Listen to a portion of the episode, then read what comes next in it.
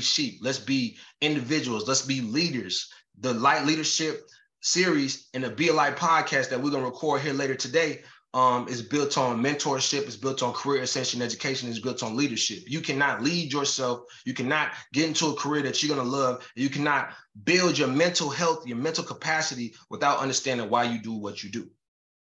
But that is not predicated on the box that you are put in currently at this moment. Use the box. You can you can use those boxes as vehicles. I always talk about this. You can get into the vehicle and you can take the vehicle all the way down the road. You can go all the way to Texarkana, to New York, to New Jersey. You can take it to wherever you want to take it. But the important part about that vehicle is that that vehicle serves its purpose and it is a means to an end because it's a man-made construct. It's a man-made vehicle. You do not take things that was created by man and live in those as if they are security. They are not security because they will fail. Your spirit is your God, not the not the the job, not the church, not the not the other people, not your friends, not your mama, not your daddy. It is your spirit that is your God. And your spirit is going to tell you exactly what you need to do. And you have to train yourself to listen to it. Because as you train yourself to listen to your spirit, then what you do is you start to become what people call an amazing person that seems to be uh, ingenious and they, they feel like, oh my gosh, they're so intuitive. Or sometimes you end up becoming chastised and people end up talking down to you and they'll try to crush you and they'll try to try to smash you down because you're so big that you don't fit in that little box, right? That little box. You don't fit in there no more. They ain't seen this before because they seen your model right? They've seen this this person that looks exactly like you, talks exactly like you, does the same things that you do, but they have not seen the the magnitude of which you are on the inside and the way it comes out, and it confuses folks, right? But it's going to do that, and that's not on you. That's on them to act, to recognize what that means to them, and then they respond to that connection. They respond to the interaction, but that has nothing to do with you. You observe the world for what it is. You create your observations, and then you move accordingly based on what you think. Stop taking thoughts from other people, even people that you highly respect. Some of those people are only operating from the fears and the understanding that they've gained over life. I don't care what age they are. I don't care what uh, financial background they have. I don't care what education they have. They don't know anything about you individually the, other than what you give them, right?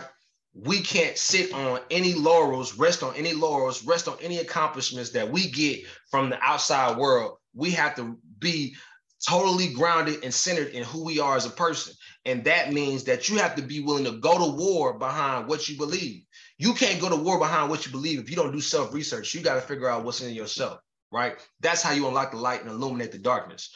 That's the people, those are disruptors, is what we call um, in this world. We call those people disruptors. They're the people that disrupt the main dominant frequency and they change the world forever because they bring something new to the situation. You have to bring something new without um, without an understanding of who you are and why you do what you do, you will be lost. So no matter how successful you see yourself as right now, I want you to take this from this conversation.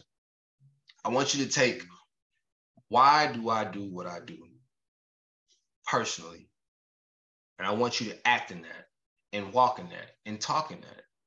And when you get challenged by the outside forces, whatever that is that doesn't want you to act within your why and walk within your why because it makes them uncomfortable. Because I'm gonna be honest, every time that you walk into your why and you walk into your individuality, you're going to make people uncomfortable, right? people are not going to want to see somebody walking in their why and, and, and, talking confident and believing in themselves in situations where they probably shouldn't believe in themselves and making calls that make people like, oh, I don't know if that was something that I would do. It's irrelevant because that's something I would do. You don't have to do it because you don't have to deal with the consequences unless you're directly tied to me because you're my subordinate or you're somebody I lead. But even then, if somebody awards you with a leadership position, then that's your position. So you, the leadership position isn't isn't you. You're the position. You dig what I'm saying? You the one that created your life in a way that puts you in that position to drive that vehicle. And once you get out of that vehicle, you can say, "Hey, but did you die?" Right? But did you die? Nah. Okay, cool. Y'all don't have to bring me back here. Y'all wanted me. You're the individual. You're the goal. You're the value. You got to constantly see yourself as value. And then not only that, but to my parents and to my leaders, y'all got to make sure that you impart that within the youth because they need to understand that they're the value so they're not controlled, right? You get controlled by what you don't know and by what you don't have. By what you don't know, by what you don't have. That's how you get control. And when you get controlled, then that's what creates fear. And